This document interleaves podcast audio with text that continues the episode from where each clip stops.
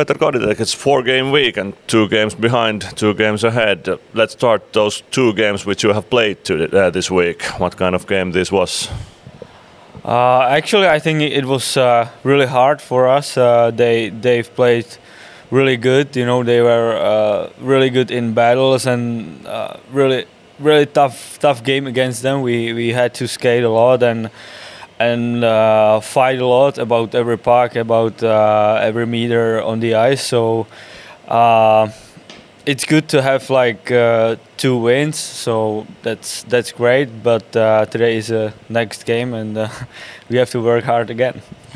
Yeah, in, in Kouvola, you didn't have uh, one short-handed play. You didn't have any penalties. How important that is?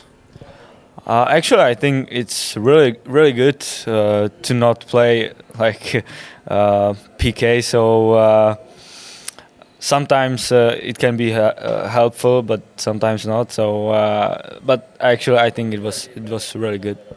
Okay, now two games against Kärpät uh, is waiting uh, today on the home rink. Uh, what kind of game it could be today?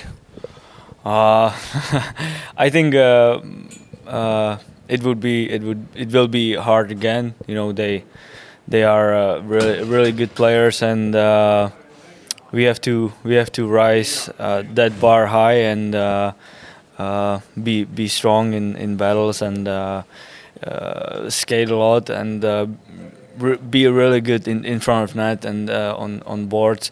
So I hope we will win and it, it will be it will be good good game tonight. Um, they have changed their head coach since you have last, uh, last time met them. Does it affect somehow in today's game? Uh, honestly, I, I didn't know that, so uh, I hope not. I hope not. So we'll see.